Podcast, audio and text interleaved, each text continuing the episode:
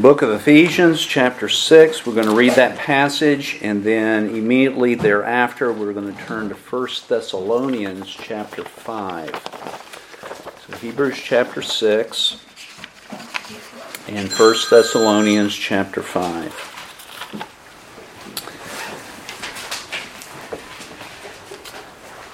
All right, we'll begin reading, as I noted, Ephesians 6, verse 21 but that you also may know about my circumstances, how I am doing.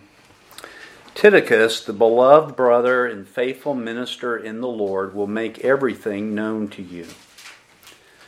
I have sent him to you for this very purpose, that you may know about us and that he may comfort your hearts.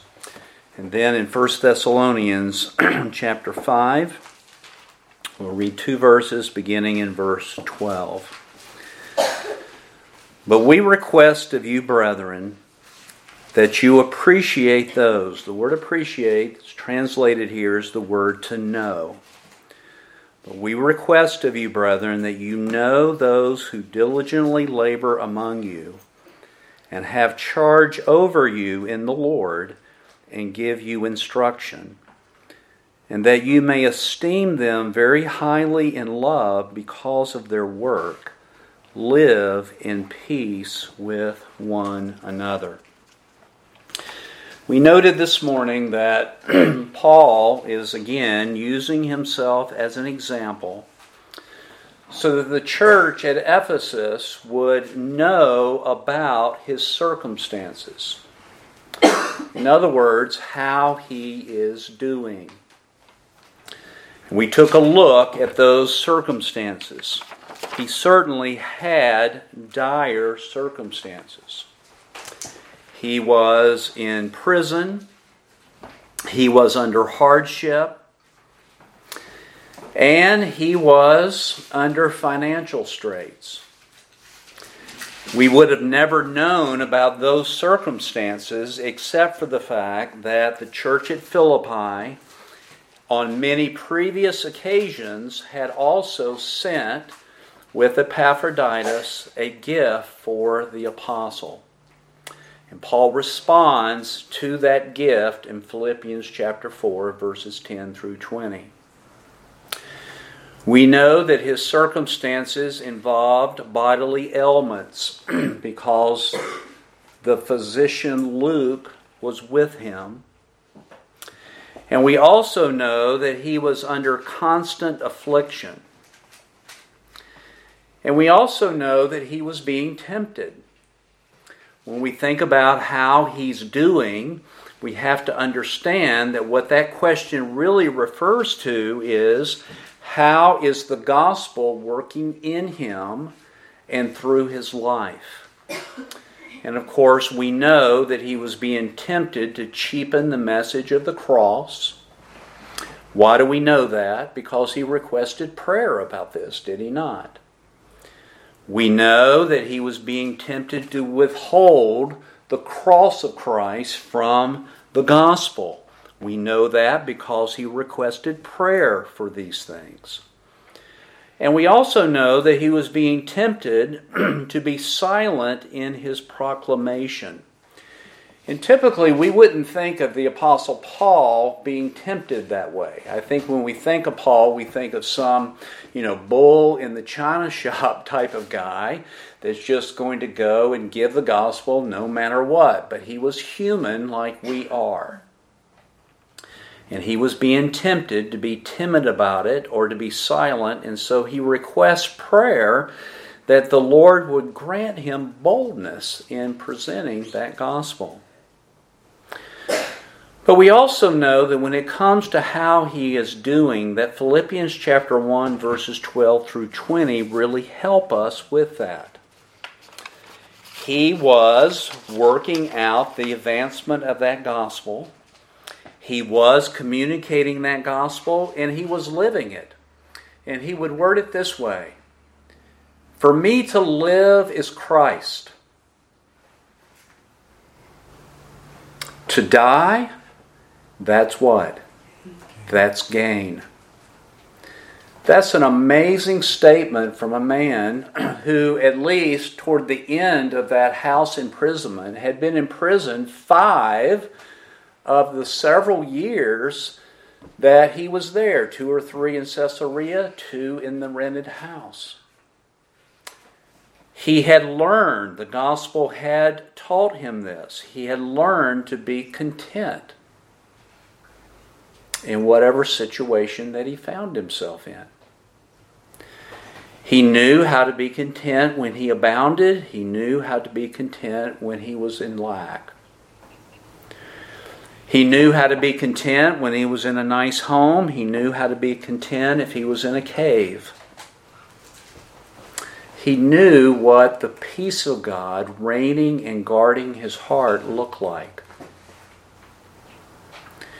And he learned this, did he not? And I would say that he was continually having to learn it. You don't ever get to a plateau where you said, okay, I am perfectly conformed to Christ in this area, let's go to the second one. There's always more to abound in. So we do know his circumstances, and we do know how he was doing. And we also know that his aim was that the saints at the church at Ephesus would be encouraged. And of course, they certainly would have been encouraged as they watched Paul living out the gospel in the context and circumstances in which he was in. They certainly would have been encouraged in hearing of the progress of the mystery of the gospel among the Praetorian Guard. And they certainly would have been encouraged when they heard of his increased courage in the midst of these things. But the primary way that the church was to be strengthened and encouraged was by the epistle that he wrote to them. And, brethren, there's no way that you can read this thinking about Paul's circumstances and how he's doing and how what he wrote down was living in his life and being worked out and not thank God for this and not be encouraged ourselves. The grace and peace that we see in his life, the illumination and the strengthening in Paul's life Paul growing up in all things in his life, and certainly he was fighting the good fight of faith to walk a worthy walk before the Lord in the midst of his circumstances. And, folks, that really is a great model for us, is it not? And it is a challenge for us. Now, we are not only to know Paul's circumstances and how Paul is doing. But 1 Thessalonians chapter 5 and verse 12 state that the church is to know their leadership. It says, We request of you, brethren, that you know those who diligently labor among you. Here, our translation has the word appreciate. This goes way beyond just you know, giving them a card and saying, I appreciate you. This is to know them. And I take that to mean that you and I are to know the leadership within the house of God, that we're to know their circumstances. And we are to know how they are doing. Those who are evangelist missionaries, those who are pastor teachers, as it were, they are on the front line of the warfare. If the shepherd is slain, the sheep scatter. and that is true that if the under shepherd is slain, the sheep are under the temptation to scatter. And hard times tend to promote that. You'll notice here in 1 Thessalonians chapter 5 and verse 12 that he speaks of those elders or pastors by using the plural term. We request of you, brethren, that you appreciate those who diligently labor among you and have charge over you. Verse 13, that you esteem them, plural, very highly in love because of their work. This church was only three to six weeks old in age, and yet there were mature men placed over them, I assume by Paul or who? Timothy, to give guidance and direction to that church according to their maturity. They couldn't have been mature for very what? For very long. They certainly hadn't been to seminary or got an MDiv or a PhD. But here they had shown characteristics of eldership, and they had shown a maturity, some maturity with the handling of the Word of God. No doubt these men were not paid. Now, having said that, I would assume that the congregation would look over their needs, but typically in the New Testament, those churches did not run 300. They did not run 500 or 1,000. I heard of a church, we were traveling down the road, and they had right on their website. We passed a church, we looked it up on our smartphones, they had right there on their website. We have over 12,000 members. So you can tell if they wanted to be prominent up on their website. The church at Thessalonica certainly was not 12,000 members. And yet, here they are. What were they doing? Here's some characteristics. We wanted to get to know our elders. Here's some characteristics. Verse 12 Know those who diligently labor. When we're talking about the office of a pastor teacher, we're talking about a labor, a toil. The word means to work to exhaustion. There is a tiring effect being the overseer of a congregation. Their labor or their toll certainly would be in the preaching and instruction to the church as a whole. But it would also involve preaching, instructing individually. I remember when our former pastor, Dr. Tenetti, was here and he was up in age and he told me, and I'm using his words, I don't think these are probably the best way to say it, but we'll all get the gist of it. He would say, I preach once on Sunday, it takes me a whole week to get over it. Now, what was he saying? He was saying there was a toil associated with preaching how many times? One time. And it took him a whole week to recover strength. Now, needless to say, if you're young, that doesn't exactly operate that way.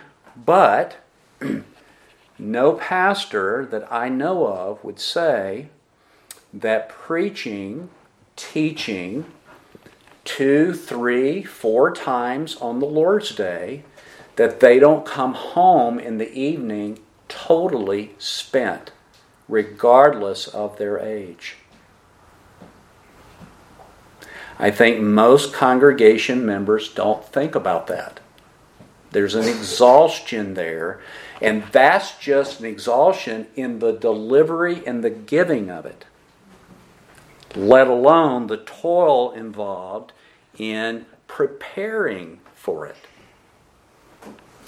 They had to declare the word of God to the Ephesian, to the Thessalonican church.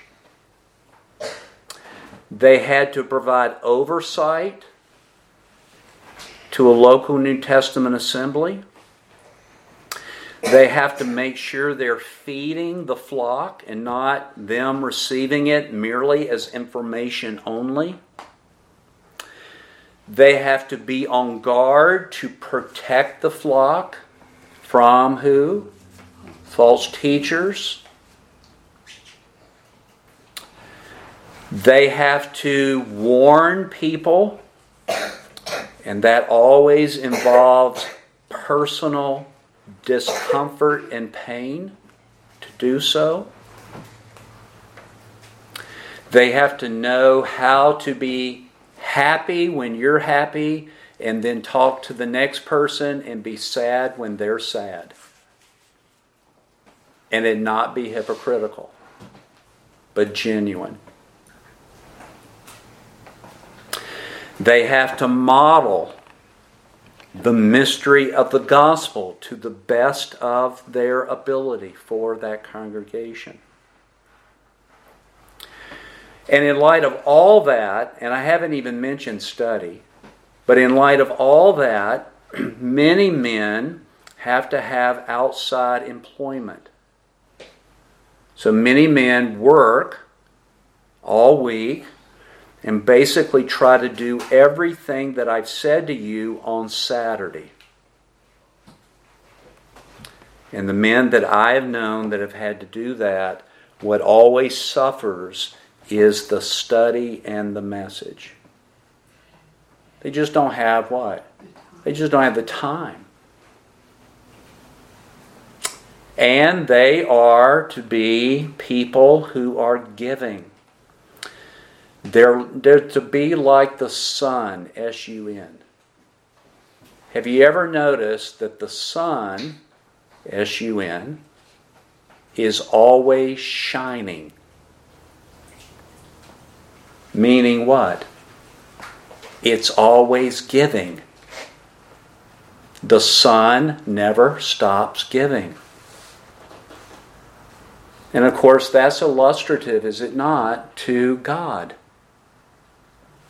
God is always giving.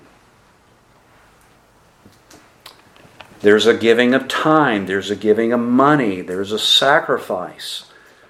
All of these things are involved in the labor that is to be given among the people of God. You'll notice here also in verse 12 that they have charge over you in the Lord. They lead, they rule, they take public leadership in the spiritual affairs of the church, and part of that spiritual affairs includes the business of the church. Now, of course, the boundaries of it, you'll see it here in 1 Thessalonians chapter 5 and verse 12 is they have charge over you in the Lord. And when you read something like that, immediately you are reminded that this is like the wife. The wife is to submit to her husband in the in the Lord. The husband is to rule in his home in the Lord. And we took a look at what that meant in Ephesians 5, and I don't intend to cover that again. They have to have a proper attitude they have to have a broad range of knowledge. Someone has likened the pastor teacher to the general practitioner or the doctor. If you go to your family doctor, they have to have knowledge about a lot of ranges of diseases, don't they? But if you get something that is really serious, let's say you have cancer, they send you off to a a specialist. In general, a pastor teacher in a local New Testament church is a general practitioner. He's not the academician in the university. He's not the one that writes the book who spends 50 years of their life studying the Trinity and writes the definitive manual on the Trinity. That is a that's a specialist. He has to have a broad understanding of the Scripture and how to apply it to be a help to the people that are under his shepherding. And he has to have wisdom. Not all knowledge is communicated to each individual person individually the same. With one, you could use technical terms. You could apply to church history. You could even use Latin, which are orthodox definitions carried down through church history. To another person, you're trying to communicate the exact same thing, but you don't talk that way. You have to word it in a way that that person can what? Understand it and receive it. You've got to know how to do that. Do pastor teachers ever fail in that? Just nod your head yes, just like you and I often fail with that. And parents, you know a little bit of this because you know that even though you teach many of the same things, teaching it to your children can take on different terminology depending on their age, depending on their maturity, depending on their education. All of that comes to play when you are instructing your children. That is true in a local New Testament assembly. So they are toiling that ought to give you some indication on how to pray. Right? They are taking lead or ruling. That ought to give you some indication on how to pray. And they are also to admonish. It says here, verse 12, have charge over you in the Lord and give you instruction. That's the word admonish. That admonishment can come corporately, and that admonishment can come individually. Admonishment basically means to put them in mind of what they know. it can carry with it a warning. You know this, don't do that. It can come to you as an exhortation. You know this, let's what? Let's do it. It can come in the form of correction. You can put them in mind for something because they're just not doing it. Or it could be that you really need to teach them individually. Now, folks, what that means is, is that in a local New Testament assembly, that at times your conscience could be pained by the pastor teacher. Right? We call that conviction. I could be preaching something and the Holy Spirit just put his finger on something and it causes you pain. It could be that I'm speaking to you and I say something to you that your conscience says yes, and you feel sorrowful because of it. It could mean that you feel guilty. It could mean that you're frustrated, or it could even mean that you really feel in your heart a warning. All of that includes admonishment. So, pastors toil, pastors take lead or rule and they admonish people. And, folks, really, when counsel or God's thoughts cross our own perceived understanding, we can have fill up in our souls various feelings. And, folks, when I think about this, I always am reminded of that illustration with Naaman. He has leprosy, right? He goes and sees the man of God. The man of God tells him what? Mm-hmm. Go dip in the Go dip in the Jordan. He's like, Don't we have rivers where I came from? Now, what does that mean? That means the counsel that was given to him crossed his perceived understanding. Did he have feelings? He had a flood of feelings, sinful feelings. And finally, one of his men said, Now look, if he had asked you to climb, jump over tall buildings with a single bound, you would have done it. Why won't you just go dip in the Jordan? And he went and what? He went and did it and he was cleansed. But here's the point the counsel crossed our own perceived understandings of what to do or what to say or whatever. And we had a response in our spirit about that. Now, the admonishment is not only the responsibility of a church's elders, it actually is the responsibility of every member. You are to admonish what? One another. But a pastor, teacher, an evangelist, missionary specifically deals in this pretty much 24 7 of his ministry. Now, folks, I just want to stop at this point because we're getting to know this is what I'm trying to do. I'm trying to get you to know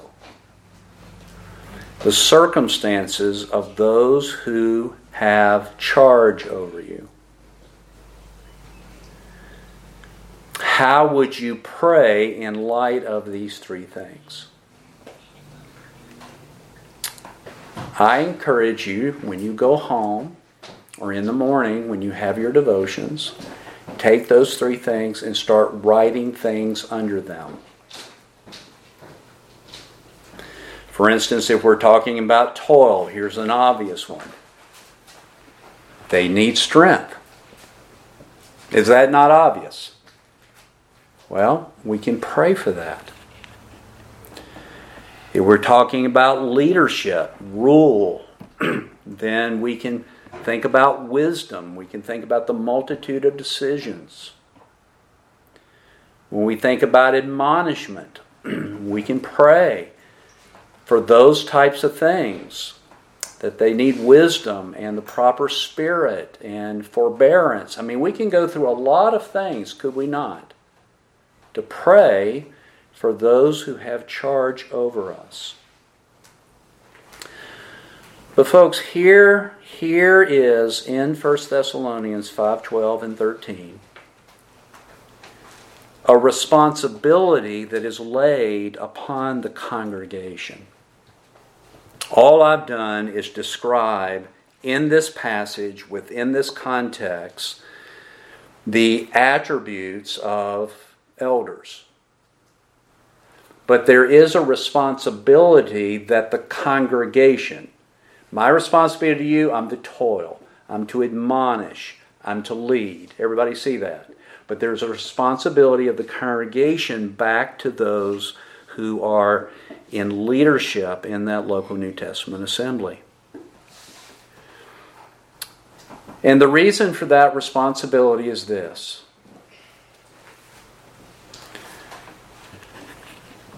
One of the greatest conflicts that enters into a church congregation often deals with its leadership. Look at verse 13. That you esteem them very highly in love because of their work. And then what does Paul say? Live in peace with one another.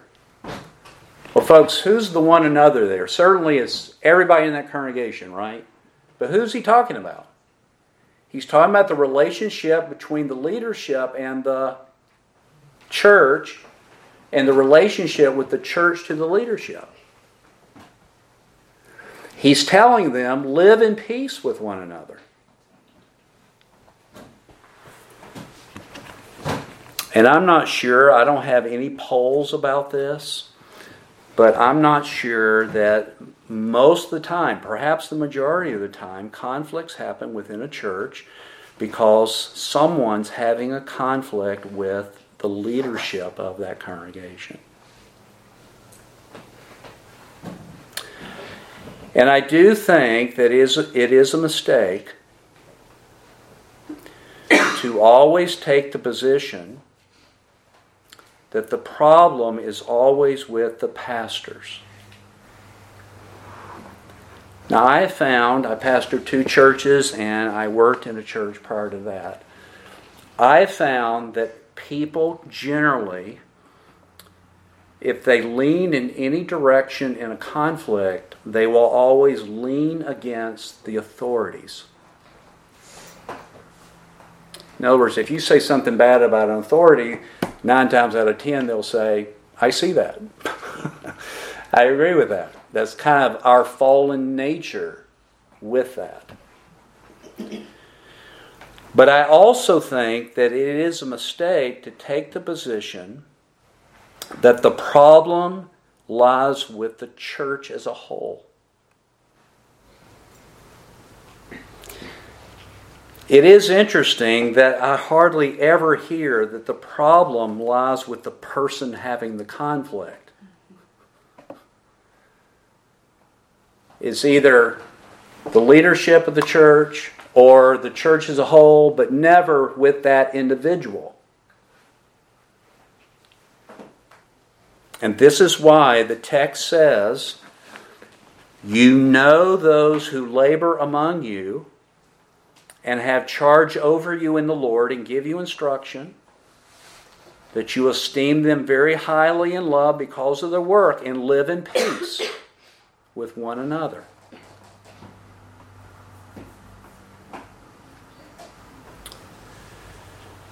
It is hard as a pastor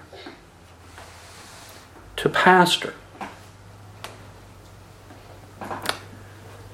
years and years ago, this would have been 24 years ago, maybe 23 years ago in my former ministry. There was an individual, we were in a small community, everybody kind of knew each other. And there was an individual who was really ranting and raging about me and our church. And one of the ladies came up to me and she wanted to encourage me, and she said this. She said it very dogmatically, too. She said, You know what? She said, We can criticize our pastor, but we're not going to let anybody outside this church do it. Would you be encouraged by that statement?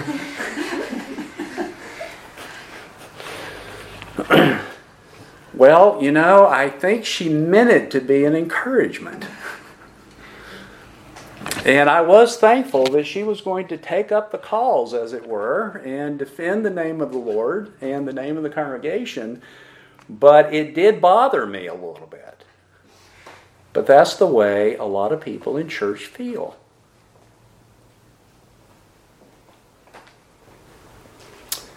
Every time the message is preached, a pastor knows that he's sowing seed. some by the wayside. Would that bring you sorrow? Some that will wither under the heat of the day. Would that bring you pain? Some having no depth. Many hearts in which there are thorns and the word will be choked. Now, every pastor knows that's exactly what's happening. But there are some in the good soil of their heart that that word grows.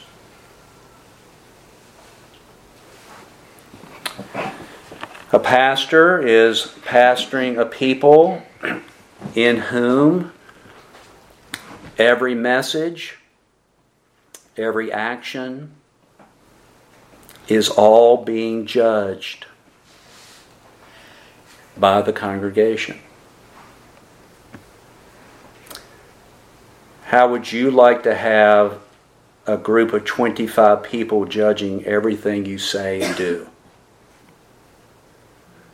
Sometimes pastors call this living in a fishbowl. You know what a fishbowl is? You know, you put the goldfish in there, and all the kids come up, and what do they do? They all put their nose right on the thing. I can imagine what the goldfish sees. Big eyes looking in the fishbowl. Now, my understanding is that being in a fishbowl is not bad because pastors are to be an example unto the believers. Correct? And usually I tell pastors that when they're, you know, upset because they feel like they're in a fishbowl. I will say, well, you know what? You're supposed to be the model. How would you like to be a family? I'll just say a family. How would you like to have 75 children in your family, all judging parents your actions and decisions and activities? Or a hundred? Could you imagine a hundred? Or maybe 200, or like that church. I don't know if 12,000 people all show up on Sunday. But I can't imagine to have 12,000 people out there. And they're all looking in the fishbowl. How would you pray for a man who's like that? And folks, if you say to yourself, well, Pastor, you're just making something up. Well, you've forgotten, I'm going to admonish you now, you've forgotten 1 Corinthians chapter 4, verses 1 through 5 where Paul says, If I be judged of you, the Corinthians were putting Paul under the microscope. And they were judging his appearance, they were judging his style of preaching.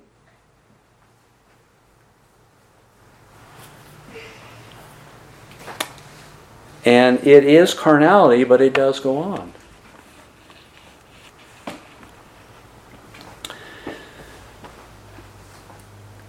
In 2017, I had a pastor write me. It was an email. I had a pastor write me who was very discouraged in his ministry. I still have that email. And in that email, he was wrestling with the fact that his congregation was getting smaller and smaller.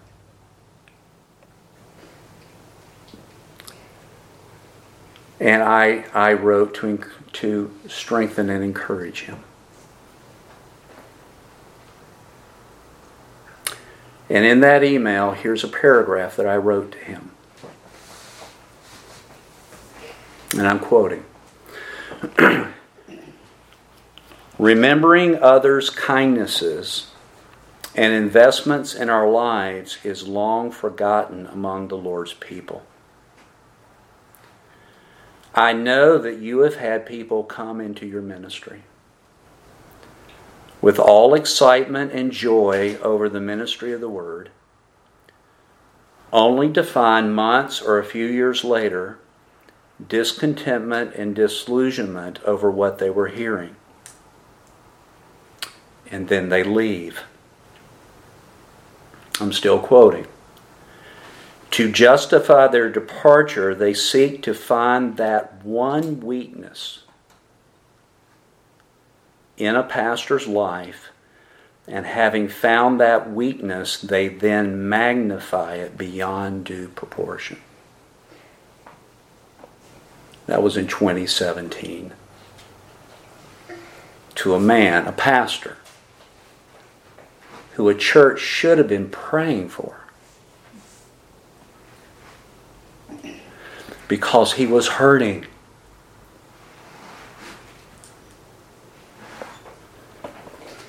I am very thankful to say that he was strengthened and he did stay. What do you think about knowing those who have rule over you. To know their circumstances, to know how they're doing. That pastor was not doing well. He was wrestling. Did you hear that as I read that email? And, folks, that email and that pastor's situation is not unusual.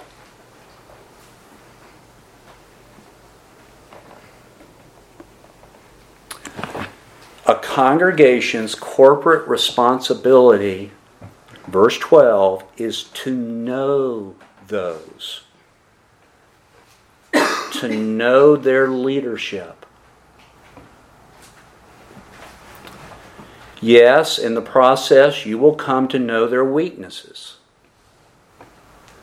There are no pastors without weaknesses. And there's no congregation members without weaknesses.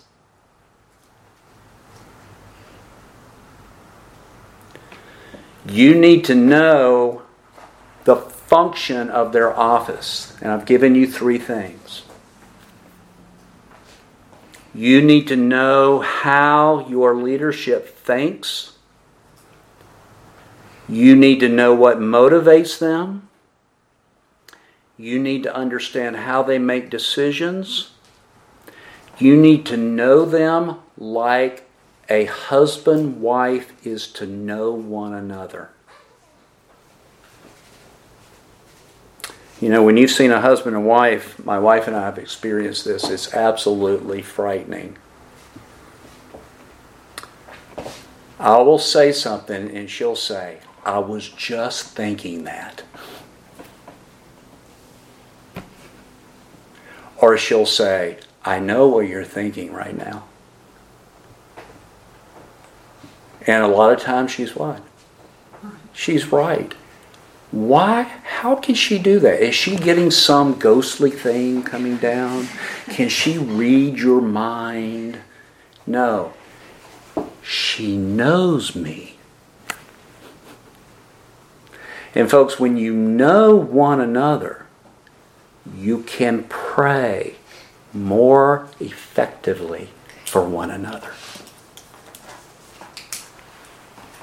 Am I right?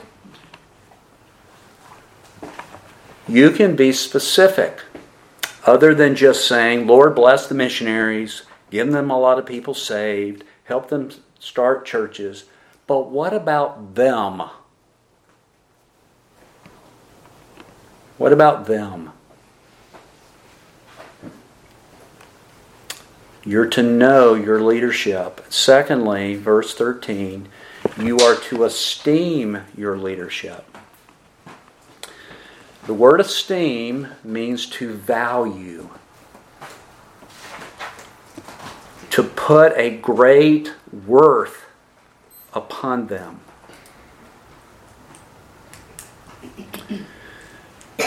Now, folks, I want us to note in verse 13 that pastors, teachers, evangelists, missionaries, they all have different personality traits. They all have differing spiritual gifts. They have different measures of spiritual gifts. they have different outside interests that they like to do. I like to ride a bicycle. Some of you that has no appeal to you at all. None.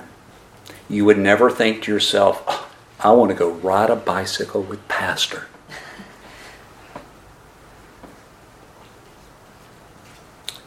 But the Bible doesn't say to highly value your leadership because of a personality trait or certain outside activities that they may enjoy. You are to value them, look at the passage, very highly in what? Love. divine love.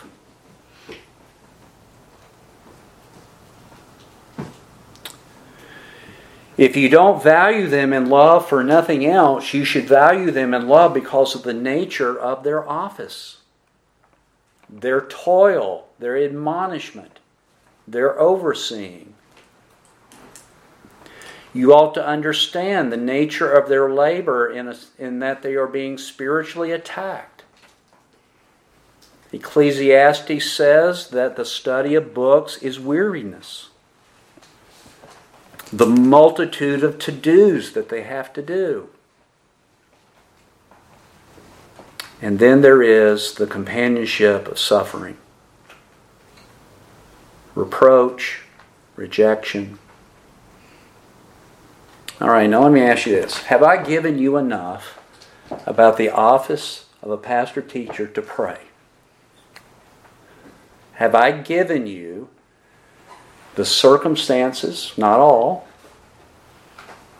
that surround it, and how a pastor might need to be doing for you to be able to pray for them and to value them. Because knowing your pastors and esteeming them highly brings peace in a congregation. Everybody see that. Look at the passage.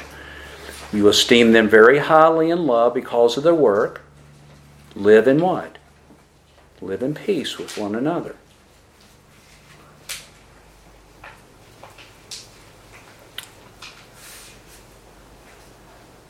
A congregation that does value their leadership highly in love and gets to know them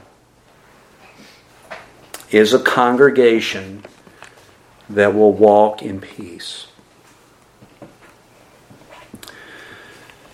Now, folks, let me ask you this question. I'm going to turn the tables here a little bit. Do you want me to get to know you? Yes or no? Of course. That's what makes the first few years of a ministry in a new church so difficult. You don't know the people. Would you like for a leadership, would you like for a church's leadership to love you and highly value you? Yes or no? Sure. Then doesn't it make sense to reciprocate it? Do you think that your pastor does not know your weaknesses?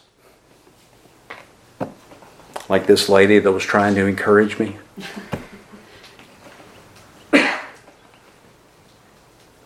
it just struck me and I just brushed it off because I, I knew her.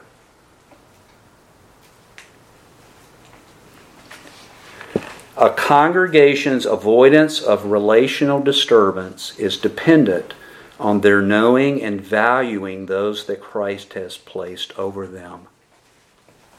And I'm quoting from 2017. Once a person lowers their esteem for the church and church leadership, they are in the process of becoming independent of the local body. And if a person does not take effort to know their leadership, then they become liable to receiving accusation against the leadership. Does that make sense? This is why Paul commands us, as a New Testament church, know those who diligently labor among you like you would want to know Paul in his circumstances. You would want to know how Paul is doing. Know how your pastors are doing. Value them. Place a value upon them very highly in love, not as a cult following, but in love because of their work And if you would do that, you would not be a person who causes disturbance. You would live in peace with one another. And I do think, brethren, that in general, I was talking to my wife about this. in general, I can think of two people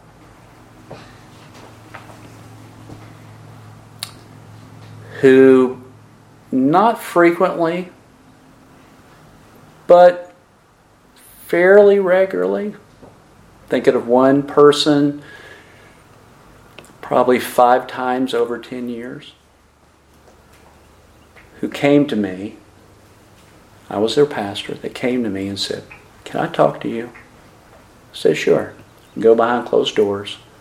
And this person said to me, Pastor, how are you doing?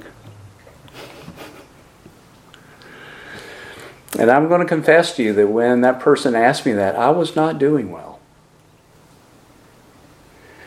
Now, he wasn't saying to me, Oh, you're not doing well, now I'm going to go after you. He was saying, How are you doing? Because he what? He loved me. And he cared for me. And I can't tell you, I can't tell you what that did for me at that time.